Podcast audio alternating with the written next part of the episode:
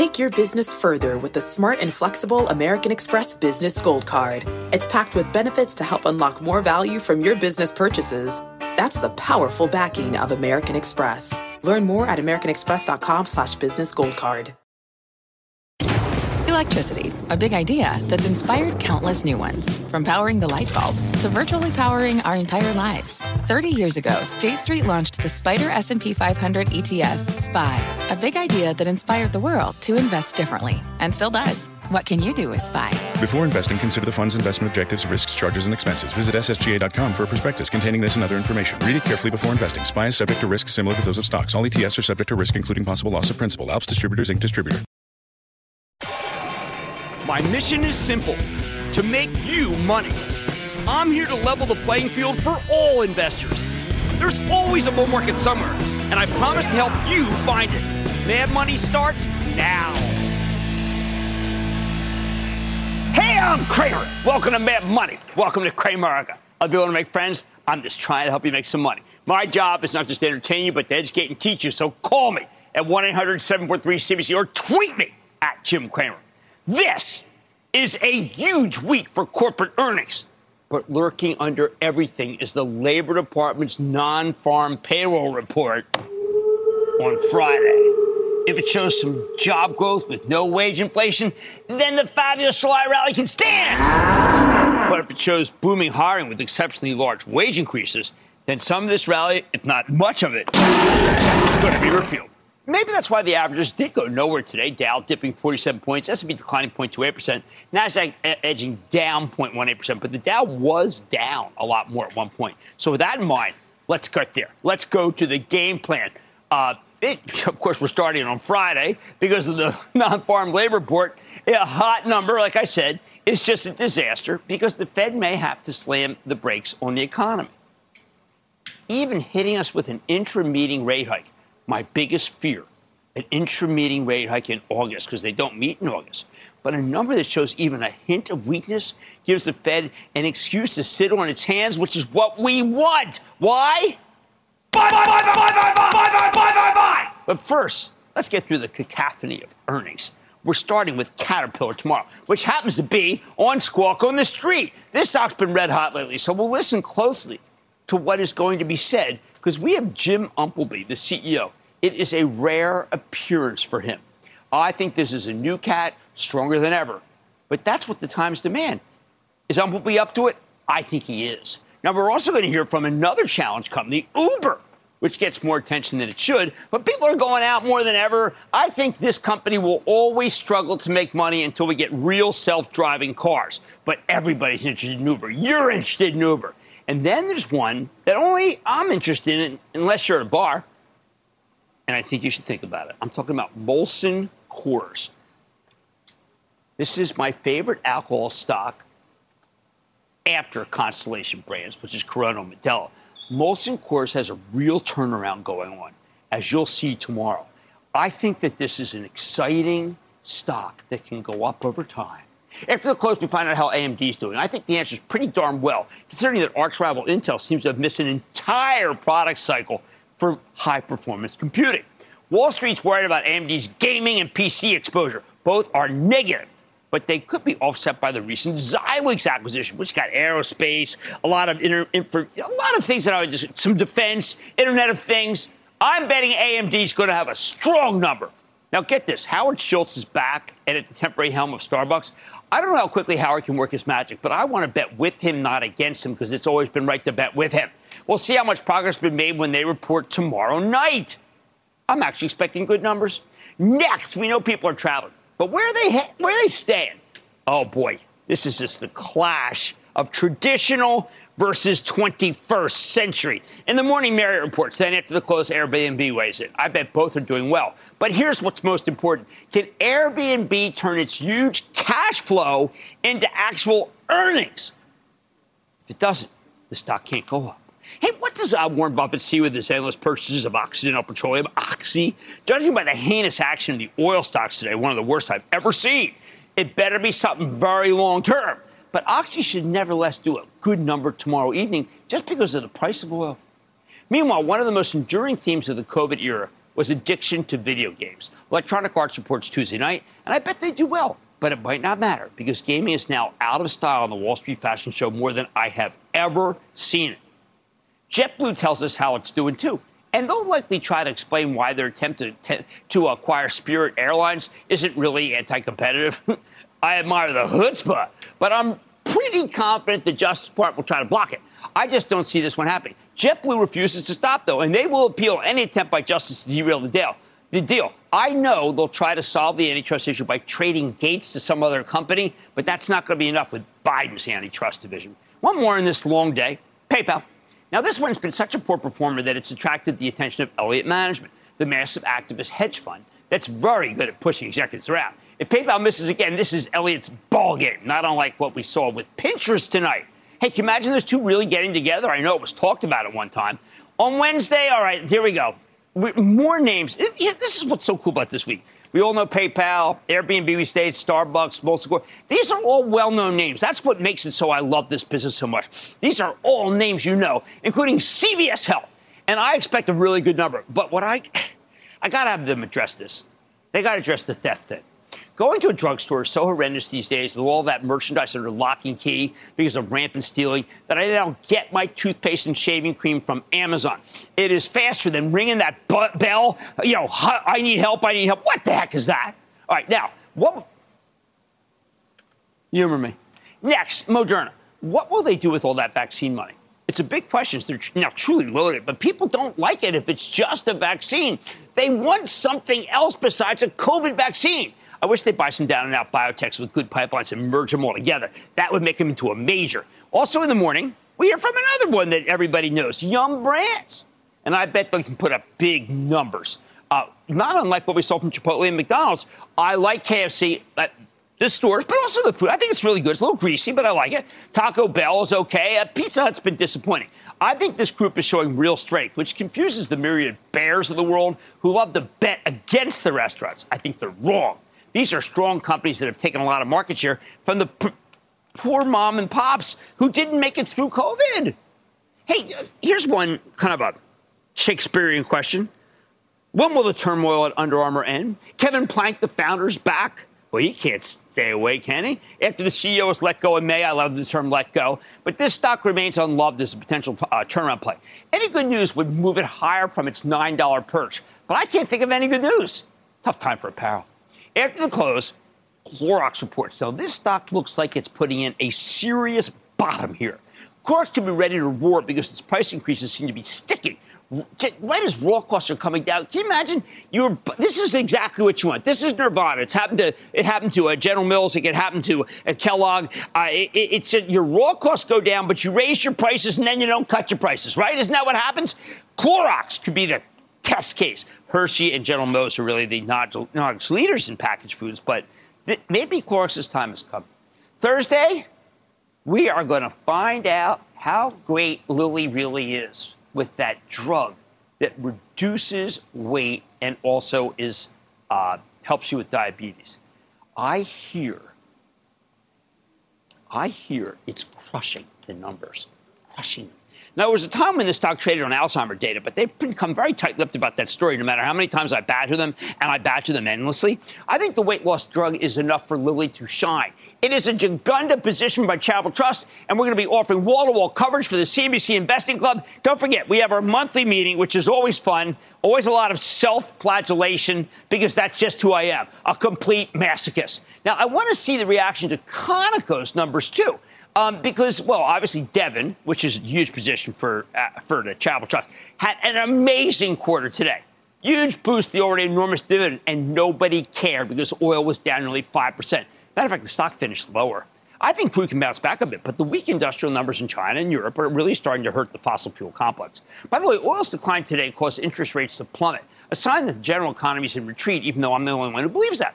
What else? Americans keep buying Chinese stocks no matter what. No matter what the Chinese do, we can't stop ourselves. And the best example is Alibaba. I don't trust any of these stocks, but I know from Tim Cook, the CEO of Apple, by the way, that 618, that big Chinese consumption holiday, was gigantic for them. If I could trust China's government, I'd love to recommend Alibaba to you, but I'd rather pass on what could be a very good quarter. China's a communist party. It's called a risk factor. After the close, in one of the a deal that's so filled with hubris it's frightening, Warner Brothers Discovery reports, and it'll be anxiously watched given its gigantic debt load. Will Warner sell an asset to lighten the burden? Are there shutdowns coming, or do they just intend to muddle through? I think they're going to try to do the latter. We'll also see how richly valued stocks are doing when Twilio reports. Now, last few times it's reported, sellers just jumped all over. As a matter of fact, it's, it's kind of a pathetic thing that they hate this thing so much. Good company. The stock has been crushed like the rest of the cloud software cohort. If Twilio can bounce, that will be the signal that the bear market in cloud computing, which has seemed to go on now for eight months, is ending. But right now, the House of Pain is where Twilio lives, and so do you if you're a shareholder. Hey, speaking of tough ones, can DoorDash pull itself out of that tailspin that's brought the stock down more than 70% from its highs, which is a lot?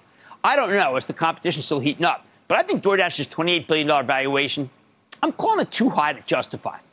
Friday, Goodyear reports, and it's got a valuation that's too low to justify. Now, the last quarter was widely panned. The stock's been cut in half. I think it seems interesting. Um, as does DraftKings going into football season. Massachusetts just legalized gambling. To be successful, though, DraftKings pretty much needs every state to follow in their footsteps, and they have to have a lot of groups get together and bet against each other, which they've not done. Now, finally, I put this in, I don't know, for the, uh, the, the cannabis aficionados, basically. Uh, Canopy Growth. It's a cannabis company that's majority owned by the Constellation Brands, STZ, which I mentioned earlier. I like more than Molson Coors. Um, now, Canopy has been about as disappointing as the stock has ever been, even though everyone tells me that it's a lot of fun to be involved with their product. I would not know. Now, it's time to see how, you know, how money can be made because they have this woman named Judy Hong, who used to be a powerhouse at Goldman Sachs. She's now the CFO. I don't know if anything good can happen here, but if they just stop the bleeding, you might have some upside. And if they could just figure out how to have the proof when you have one of those, uh, you know, say a can of cannabis like beer or something, we just can't figure out what the proof should be. And that's the police are very upset about that because they don't know whether how to say whether you're drunk or not. Anyway, here's the bottom line. That's actually true story. Can you believe it? The bottom line, no matter what, it's the employment number coming out at 8:30 a.m. Friday that matters. Everything else pales in comparison, including the pale ale of Molson Coors. Couldn't resist. The inflation picture is the whole ball game. I want to take questions. I say we take questions. Nicholas in Illinois. Nicholas. Good evening, Mr. Cramer. Thank you for taking my call tonight. Uh, my pleasure. How are you, Nicholas? I'm doing well, thank you. Uh, actually, Good. today is the first day of my retirement. Oh, hey, So- you know.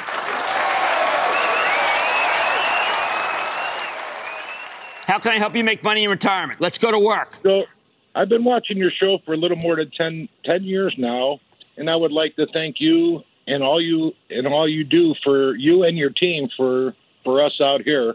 My question Oh, to you, you. is: with a P of three and a half and down a little more than fifty percent from recent highs, Macy's is now going to have to- Toys R Us in all of their stores.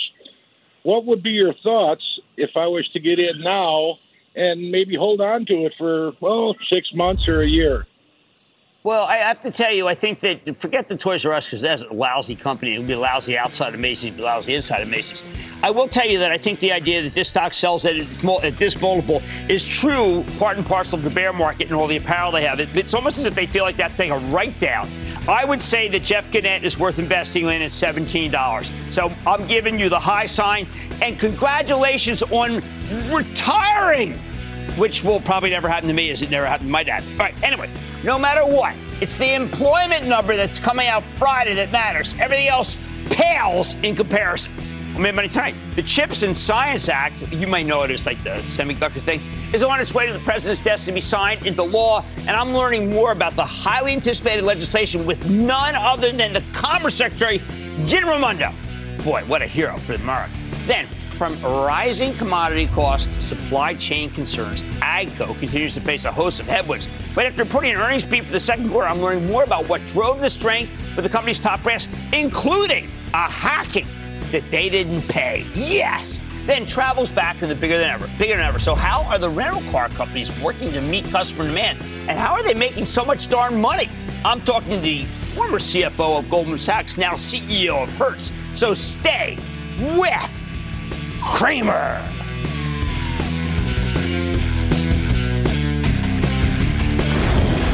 Don't miss a second of Mad Money. Follow at Jim Cramer on Twitter. Have a question? Tweet Cramer. Hashtag mad tweets. Send Jim an email to madmoney at cnbc.com or give us a call at 1 800 743 CNBC. Miss something? Head to madmoney.cnbc.com. Fact running a business is not getting easier on your wallet. With higher expenses on materials, employees, distribution, and borrowing, everything costs more. Also, a fact smart businesses are reducing costs and headaches by graduating to NetSuite by Oracle. NetSuite is the number one cloud financial system, bringing accounting, financial management, inventory, and HR into one platform and one source of truth. With NetSuite, you reduce IT costs because NetSuite lives in the cloud with no hardware required, accessed from anywhere. You can cut the cost of maintaining multiple systems because you've got one unified business management suite. You improve efficiency by bringing all your major business processes into one platform, slashing manual tasks and errors. Over 37,000 companies have already made the move. See how you'll profit with NetSuite, and then you can think of all the ways you could be spending the money you save. Company retreat in Malibu, anyone? By popular demand, NetSuite is offering a one-of-a-kind flexible financing program for a few more weeks. Head to netsuite.com to start saving. When you're hiring, the best way to search for a candidate isn't to search at all. Don't search, match with Indeed. Indeed is your matching and hiring platform with over 350 million global monthly visitors, according to Indeed data, and a matching engine that helps you find quality candidates fast. Use Indeed for scheduling, screening, and messaging to connect with candidates faster. Plus, 93% of employers agree Indeed delivers the highest quality matches compared to other job sites, according to a recent Indeed survey. Leveraging over 140 million qualifications and preferences every day, Indeed's matching engine is constantly learning from your preferences. Join more than 3.5 million businesses worldwide that use Indeed. Listeners of this show will get a $75 sponsored job credit to get your jobs more visibility at Indeed.com slash Mad Money. Just go to Indeed.com slash Mad Money right now and support this show by saying you heard about Indeed on this podcast. Indeed.com slash Mad Money. Terms and conditions apply. Need to hire? You need Indeed.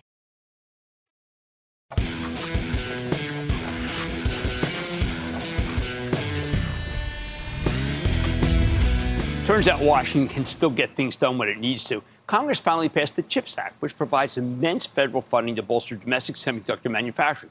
For this, we have the hard work of the Secretary of Commerce, Gina Raimondo, who's been behind this thing from day one. Earlier today, we talked to the Secretary about her amazing effort that I think will be like a Sputnik moment, where, like in the 60s, when we fell behind the Soviets in technology, we powered right back through a government business partnership that ended with us far ahead of our adversary. Take a look. Madam Secretary, congratulations. I cannot believe this got done, and I have to tell you, I know it was a team, but you were indefatigable. Congratulations. How'd you get well, it done? Thank you, Jim. Uh, it was a team, huge team effort, but you know, we just didn't give up. We just said there were so many ups and downs. The Mitch McConnell tweet saying that Republicans couldn't go for it, uh, many ups and downs, but we said we're not giving up. You know, we're just going to get it done, and eventually we did. And huge thank you to Schumer and Pelosi, obviously the president. It was his leadership that made it happen. But, you know, it's a very big deal for the country. Uh, shores up our national security, allows us to create jobs. Mostly, Jim, I would stay awake wondering, you know, right now you say to yourself, how could Germany allow themselves to be so dependent on Russia for their oil? Well, that would have been us right? Five years from now, if China said Taiwan couldn't send the US chips, we would have said, How on earth did America allow themselves to be so dependent on Taiwan? Well, now no one will write that story because we're going to make this stuff in America. So it's a great thing. It really is incredible. Uh, I know some people snickered about the idea that could be defense, but you and I both know that 90% of the chips that really matter uh, are for our country's defense are made in Taiwan where uh, you could argue that we don't have any control over the country of Taiwan uh, by our own admission. And yet, it, it, if it went down, then our Army and Navy and our Air Force would all be finished. It would, they would not be able to have any replacement parts. Absolutely. I actually think a real turning point in this was a couple of weeks ago when um, Avril Haines, the head of national intelligence, and the deputy uh, defense secretary, Kath Hicks, and I did a secure briefing for members of the House and the Senate. And we provided them with a lot of classified information relative to what you just said, like the national security threat. And I have to tell you, uh, those briefings lasted hours. They were well attended um, by Republicans and Democrats. And people came out of those meetings with religion. You know, they had their holy Moses moment. We have to get this done for national security. That was a real turning point. Well, Madam Secretary, you and I knew from the beginning that we had to do this, but you had 250 meetings with businesses and outside groups, roughly 300 meetings or calls with lawmakers. There was no way you were going to be stopped. Yeah. To be honest, I think a lot of those lawmakers voted yes so they could stop taking my phone calls, but that's fine. now, I also know that there's a lot more to the bill. I mean, there's some incredible things that are being done for science, uh, maybe have us catch up to others uh, or go ahead of them, and also a lot that is going to allow you to be uh, have centers of technology excellence. What will those look like? Yeah, it's incredible opportunity. You and I talk all the time about the chips and the fabs, which is huge, but there are billions of dollars in here for basic research in the field of semiconductors and materials. And then there'll be these hubs, uh, technology hubs, which will be really public private partnerships between companies, the government, universities mm-hmm. to advance research and development in particular areas. And that to me is almost more exciting. You know, we have to get back into the business of out innovating China, right? It's not just, you know, protecting ourselves from China defensively, but how about running some offense, running faster? So you could imagine this, you know, collaborations between great US research institutions, universities, some of these companies, federal government funding to really move forward with design of chips or uh, new substrates, new chemicals, new R&D. That's really exciting to me to work on that piece of it.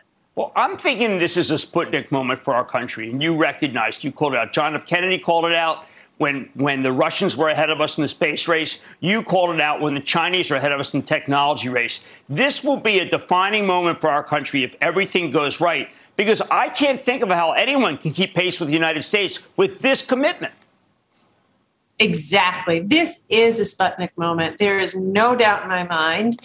Um, look, semiconductors and the technology and supply chain of semiconductors underpin everything, underpin artificial intelligence, quantum computing, cloud computing. And so we have to lead. The United States has to dominate in this area, and we will um, because of this. And if we execute correctly, which we will. So it's it's hard to overestimate this. By the way, we're going to create hundreds of thousands of jobs in the process. You know, so many high-paying manufacturing jobs all over America, which is uh, which is fantastic. Well, I just I can't say enough great about this. I did in the darkest moments, Madam Secretary, fear that we would fail, and if we did, there could be an emergency. I think the German situation is right, where they just the Chinese take over Taiwan, and then I don't know what people would say other than the fact I guess they won. Yeah, failure is not an option. I didn't know how long it would take, but failure was not an option. And by the way, this was a huge bipartisan vote. Uh, you, you saw in the House, every single Democrat voted for it in the House, plus dozens of Republicans. In the Senate, 64 votes, you know, huge bipartisan vote. That tells you something. To me, honestly, it makes me have great faith in America and our politics, which is to say, when it really matters, we can come together, get big things done, and do it on a bipartisan basis. Well, it takes perseverance, it takes leadership, and it takes someone like you, Gina Raimondo, U.S. Secretary of Commerce, to get it done. Thank you so much for coming on Mad Money. Thanks, Jim. Mad Money, be back after the break. Coming up, plowing for profits. Cramer seeks that agricultural edge with some heavy machinery. Next. People today can spend half their lives over 50. So it's good to be financially ready for what's important to you as you get older, like a family vacation. or starting your dream business. Welcome to Connie's Coffee. How may I help you?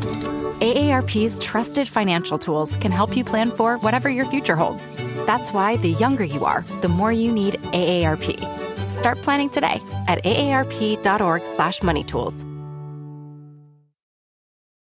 This podcast is supported by FedEx. Dear small and medium businesses, no one wants happy customers more than you do. So you need a business partner just like you. Like FedEx, who understands your passion for serving your customers because they have the same commitment towards you. That's why FedEx offers you picture proof of delivery, packageless and paperless returns, as well as weekend home delivery to 98% of the U.S. on Saturday and 50% on Sunday. See the FedEx service guide for delivery information. What's more, FedEx Ground is faster to more locations than UPS Ground. Trust FedEx for timely deliveries. See what FedEx can do for your business. Absolutely, positively FedEx.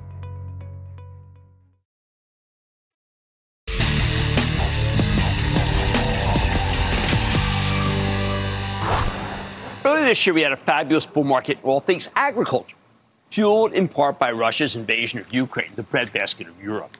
That was initially very good news for AGCO. It's the big farm equipment maker we like so much. But then they had some supply chain issues, not to mention an insanely unfavorable exchange rate with Europe, where they get the bulk of their sales. In May, AGCO got hit with a cyber attack, shut down production for two weeks. More importantly, over the last couple of months, crop prices have pulled back dramatically from their highs, although you wouldn't know it from the supermarket. Yet when AGCO reported last Thursday, they turned in a much better than expected quarter. Somebody set the stock flying 5% on Friday. So is this the first step for a larger comeback, or do we need to worry? We need to worry that it's the last good quarter.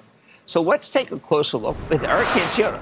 And Eric is the CEO of AGCO, also the chairman, to find out more about the quarter and where he's coming. Mr. Hansotia, welcome back to Mad Money. Hey, always to be always great to be on Mad Money with you, Jim. Thank you. Thank you. Okay, so Eric, I'm conf- I have to just throw my hands up and be confused. The world does not have enough food. I read it every single day. Uh, I, I, would think that this is the greatest time to be in the business you're in, and yet people tell me, "Look out! There's a, there's a that, if it weren't for pricing, uh, unit sales were down." And so, explain it to me, will you? I'm just I'm just confused. Well, if we simplify it down, it's really all about supply and demand. There's just not enough grain in the world and there won't be for the rest of this year and probably even into next year. We have to have a tremendous harvest this year and next year just to close that gap on the grain gap. So that's the demand side. And the marketplace, the industry just hasn't been able to supply enough product to the farmers. We've got the biggest order bank in the history of the company. Our order bank is up 30% this year uh, compared to this time last year in Europe and 20% up from uh, last year in, in, the US. So lots of demand, just can't build it all right now. And uh, that's really the big story. All right, let's drill down on that. Uh, is this once again the supply chain? Is it semiconductors? Is it steel? Is it glass? Explain this to us because everyone's sick and tired of hearing it's the supply chain. No one understands what that means unless you're very much a tool and die person. Right. Well, in general, it's largely the same story we've been dealing with for the last couple of years, where COVID set the shock in place, this massive rebound of demand globally for everything uh, in terms of consumer demand. And so suppliers just couldn't keep up, and they weren't able to produce as much as they'd like because of COVID shutdowns everywhere. We see some relief happening now in the second half of this year. The key commodity that's still a challenge is semiconductor chips, and we put lots of technology in all of our products. There's semiconductor chips in essentially everything that we build. And so that's probably our, our biggest challenge remaining, but overall the situation is getting a little better. Okay, now all of your precision stuff, which has the high margins and obviously loved by farmers, as well as Fendt stuff, must be chock full with semis, or else you would just be able to churn out the money. That's absolutely right. And you know, demand is the highest for that type of product right now. And that like, goes back to that supply demand situation. Farmers have never been under more pressure to produce more, and yet their input costs are up. So they want to do it with less inputs, not to mention the sustainability force. So farmers are getting squeezed. The only way to solve that equation is precision ag and technology. We expect our precision ag business to be up 30% this year. We expect our premium brand that carries the most technology, our Fendt brand, uh, it's doubled in the last two years. We expect it, to, uh, and that's in North and South America where we're really growing, taking it to uh, globally. We expect it to double again in the next five years. So those two businesses are growing strongly. All right, so Eric, I know that you're an ag, you're an ag equipment guy, but Why haven't prices at the supermarket come down if grain prices have come down so much? Well, the, the value of what you buy in the grocery store, a very small portion of that is really like the, the value of the grain. Right. A lot of it is the logistics and, and all of the other elements of getting it from the farmer through the processor to the uh, grocery store. And with high energy prices, a lot of that uh, cost inflation is still stuck in the channel. Wow. Okay. As energy prices come down over time, then then we'll start seeing it in the well, grocery then we stores. Need, we have chemical come down, we have glass come down, we have steel come down, we have shipping come down, and then we might have the right price structure. Now, you did have this weird cyber attack. Did you have to pay in order to get the line started up again, and did you use Bitcoin? we were asked to pay. It was a ransomware attack. We did not pay. You we decided that uh, instantly. We did not pay one dime, and we we have all these technology people in our company, lots of IT folks. We were going to work our way out of the situation, and server by server, system by system, we brought it back online. Now we got some help from outside experts, but uh, collectively we brought ourselves back online. Didn't pay one dime of, of ransomware because it was and, uh, and uh, get a you know a Palo Alto in there to be sure this doesn't happen again. Well, we called Palo Alto the very first minute uh, of that morning. They were a great partner. That was one of the ones I, I mentioned as, as, an outside partner, and they were excellent to help us get this recovered in a relatively uh, rapid time. They said safe. Extremely they rapid time. They wanted me considered. to let you know that you are terrific. Now, I, I, absolutely. Now, I need to know what do you think happens with Ukraine? We know that a ship with 26,000 tons, although I'm not sure exactly how much that is, uh, came out of grain. Um, what kind of harvest are they going to have? And can you do sales there? Are you allowed to sell there? Yeah, in Ukraine, we're still selling. You uh, we're still selling service parts and machines. We're still supporting our. Yes, absolutely. In Ukraine, we're we're biasing toward Ukraine, trying to do everything we can, giving it the extra effort to make sure we're supporting that market because it's under such stress. Uh, Russia's a different story, but in Ukraine, we're doing everything we can. The predictions are still volatile, but the expectation is that the harvest will be something like half of what it would have been if it wasn't for the war effort. Uh, they, they got some planting done and so on. So now the problem is, is that most of the grain storage is full from last year. They weren't able to export anything, hardly anything over the last year. That one ship that came out, if you do the math, you need about a thousand of those ships oh. to get oh. out to uh, be able to get the grain out of there that was from last year's harvest, not to mention the grain that's coming in from this year's harvest. Well, I know. So it's a big right. effort. I know you said 13% of the calories. I was sure hoping for better numbers. South America, though, seems to be incredibly strong. Now, are those are there soy going right to China? What's happening in South America that it's so good? Well, South America is, you know, the whole industry is built for export. So they right. continue to bring more land on. They're adding more and more uh, land into two or three crops a year. So right behind the combine that's harvesting the crop, they're going to plant the crop. We took our whole board down there this summer, uh, a few weeks ago, to be able to experience farming in Brazil.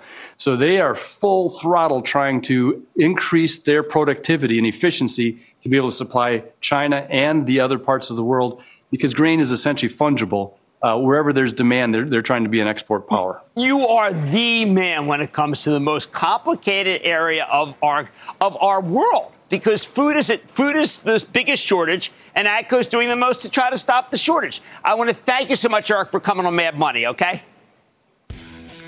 Thanks so much, Jim. Okay, that's Eric Hansotia. He's AGCO's chairman CEO. I hope you listen to what he said because what he's telling you is that it's not the grain it's not what's inside the box, it's the box itself. Mad Money's back into the break.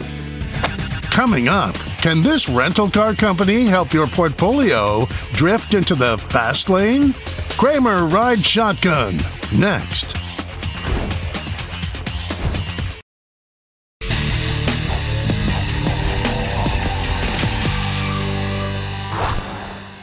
Uh, what the heck do we do with this stock of Hertz Global? The big rental car outfit where the stock has been clobbered over the past nine months. Everybody decided the rental car business is a COVID winner and the future is much darker than the past. Last Thursday, Hertz made the Bears look like morons when it reported another excellent quarter. That comes on the heels of a $2 billion buyback authorization the month before, enough to retire more than a quarter of the share count. Stock jumped 15% correctly last Thursday, tacked on another 6% on Friday because it was trading like we're headed for a deep recession. And the reality might not be nearly that bad. The reality might be good. So is this thing truly bottomed, uh, or do we need to stay cautious? Let's check in with Stephen Scherr. He's the former CFO of Goldman Sachs, the new CEO of Hertz Global. Get a better read on the situation. Mr. Scherr, welcome back to Mad Money. Hey, Jim, how are you? Well, I got to tell you, I'm blown away by what you're doing. If, I have to ask this first. I've known you a long time. First question. Was Hertz always a bad company and you came in, you made it great? Because you know this thing was never anything that we wanted to invest in.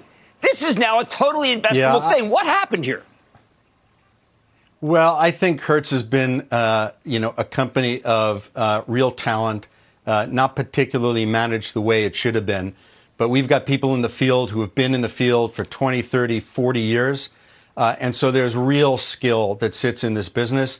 It just needed to be managed and thought about as a risk business. Uh, and equally between buying and selling cars, we've got a real uh, customer service proposition to offer to our customers.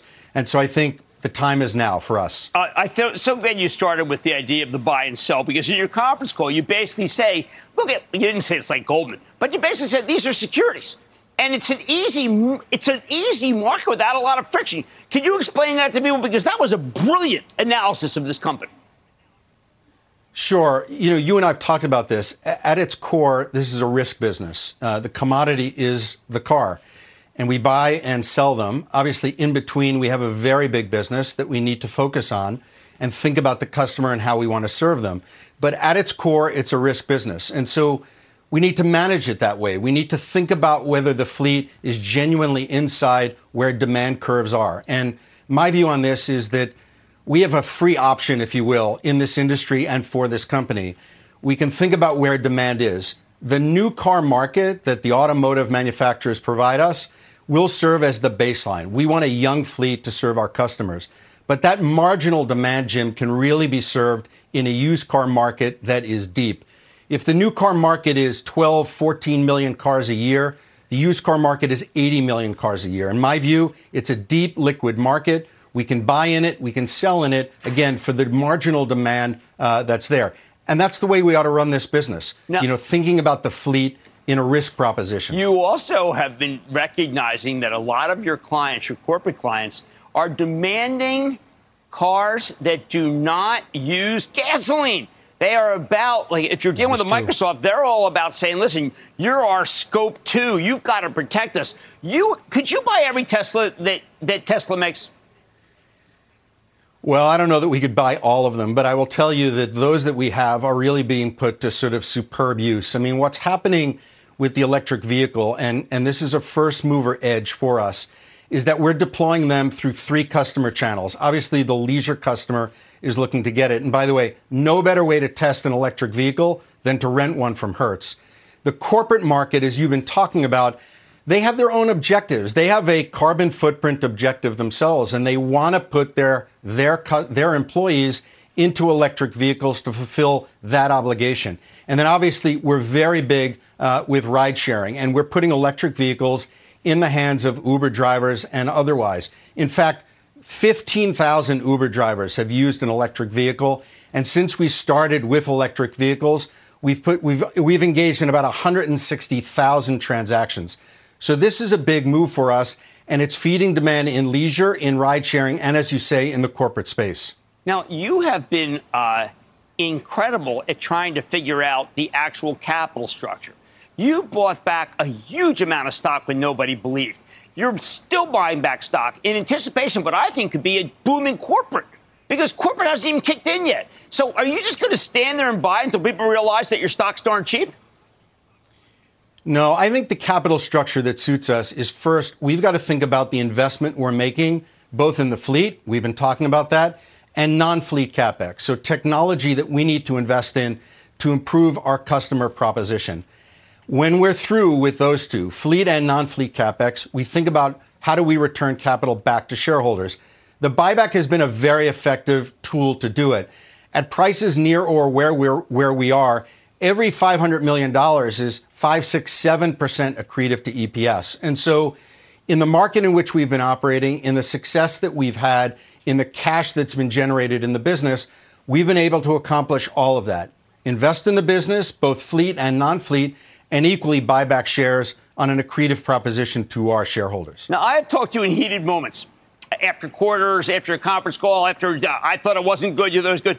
I've never seen you see, seem happier. I mean, is this it for you? Is this like the right move, a CEO of a company that people didn't believe in? Because this is not the Steve that well, a lot of people recognize. well, I spent 30 years, or nearly 30 years at Goldman Sachs, and enjoyed them. Obviously, the last three as the CFO. This is a super interesting business with an opportunity to really make for a, a, a great uh, company that sits underneath, and Jim, you and I've talked about this, a phenomenal 100 year old brand that stands for a lot, uh, and our customers should expect it. So I think there's a real opportunity under that brand to build and rebuild a great business. We have great talent, superb cars, and I think the future is a bright one for Hertz in the context of what we can do with technology and building out a big business, so long as we think about it in the context uh, in the context of it being an asset management business. Right. How do you manage risk? Where right. do you size your fleet? Well, I'll be candid. I never, ever in 40 years of investing wanted to buy a share of Hertz. And then you got there and you made these changes. All I can say is congratulations. Great job. Good to see you, Steve. Thank you, Jim. Okay. Thank you. Great to see you. That's Stephen Scherr, CEO of Hertz, HTZ. This guy is a winner, okay? Take a look at that stock. He has made this company work. Mad Money's back after the break. Coming up, Cramer takes your calls, and the sky is the limit. It's a fast fire lightning round. Next.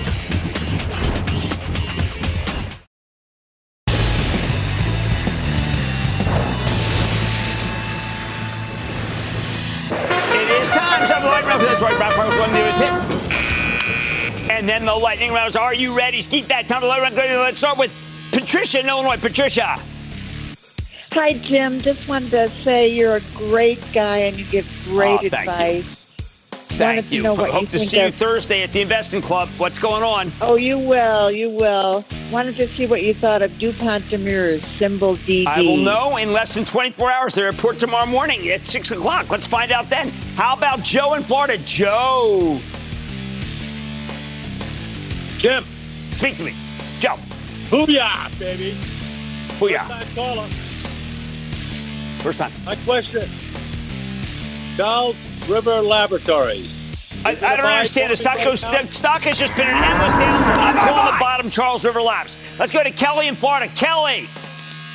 Yes. So thank you, Mr. Cramer, for taking my call from beautiful Vero Beach. My stock is Big Lots. Is it a buy? No, I don't like many retailers at all. As a matter of fact, on my uh, morning meeting, I said, just buy, let's buy Costco. Don't need anything but Costco.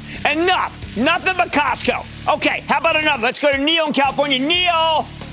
Hi, Jim. Thanks for taking my inquiry. I wanted to ask you about Western Digital WDC ticker. It seems very cheap, but then again, uh, a lot of their business comes from from Flash, and Flash will not be that strong. So I'm going to have to say avoid it until we see what they say this at the end of the week. Let's go to Harriet in Florida. Harriet. Hey there, Jim. How are you tonight? I'm good, Harriet. How you doing? I'm doing fine. Hey, Jim, um, shares of my shares of Boise Cascade are finally turning around, but I'm wondering what your thoughts are long term of the stock. Very inexpensive stock. I like the wood products business, but I will tell you this the estimates are too high. The estimates are too high, so do not buy it ahead. Well, let's just say, you know, look, I got to do some more work on it because they reported, and I just think it beat. And that, ladies and gentlemen, is the conclusion of the Lightning Round. The Lightning Round is sponsored by TD Ameritrade.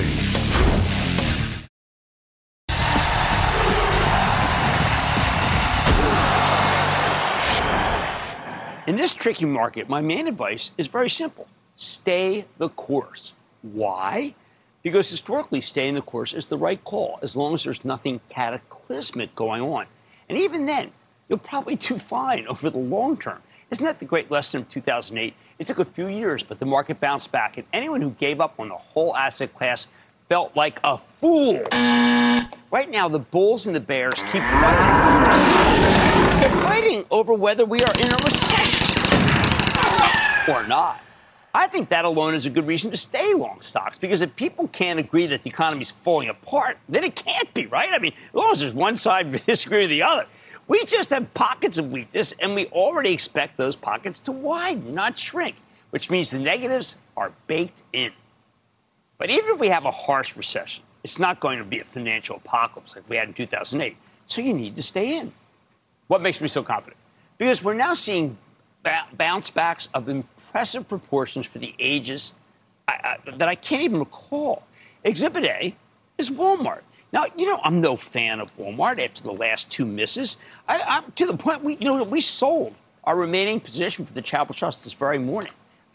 As we said in our Investing Club bulletin, we're concerned about a more lackluster economy and an overstretched consumer who can't seem to afford food and hard goods and soft goods at the same time. Something Walmart didn't see coming for two quarters in a row. But man, if dropping that bomb last week about apparel and seeing its stock implode, Walmart shares have now erased all of their losses. So why not get out of it? Exhibit B is Chevron. This is one I like very much, even as the price of crude got clobbered again today. Chevron stock had collapsed going into earnings, and then it soared in the wake of a good quarter, jumping from 150 to 163 for today's pullback. 13 points. This is one of the largest companies on earth. 13 points? It's like a tender offer. Again, if we're still in a bear market, those positive numbers would mean nothing. But they clearly meant a great deal. See, in a bear market, you ignore all the positives.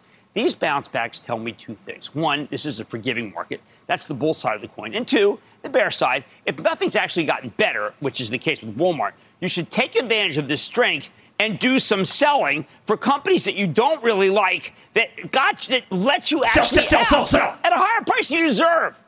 I'll give you an example. We were buying Procter & Gamble for the trust on Friday after huge pacing because I believe in this story. I think Procter can recover since it's putting through price increases that sound like they'll stick right at the moment when raw costs have already peaked. Great news for the margins. Procter's quarter wasn't nearly as bad as it looked, and I bet they succeed in taking back market share. Sure enough, what happens? The stock jumps 3% today on nothing. That's forgiveness. What's the significance of all this? Stocks telegraph all sorts of things, but you need to be able to read the market's Morse code.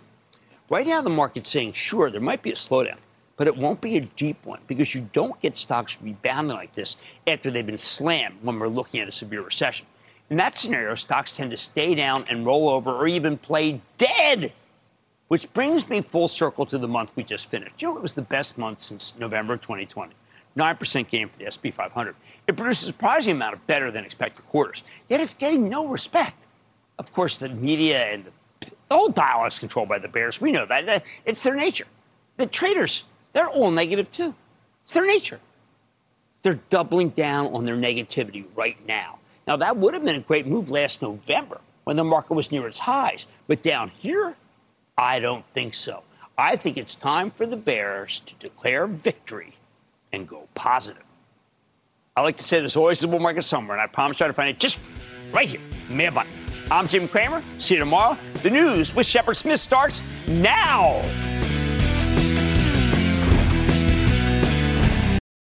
This podcast is supported by FedEx. Dear small and medium businesses, no one wants happy customers more than you do.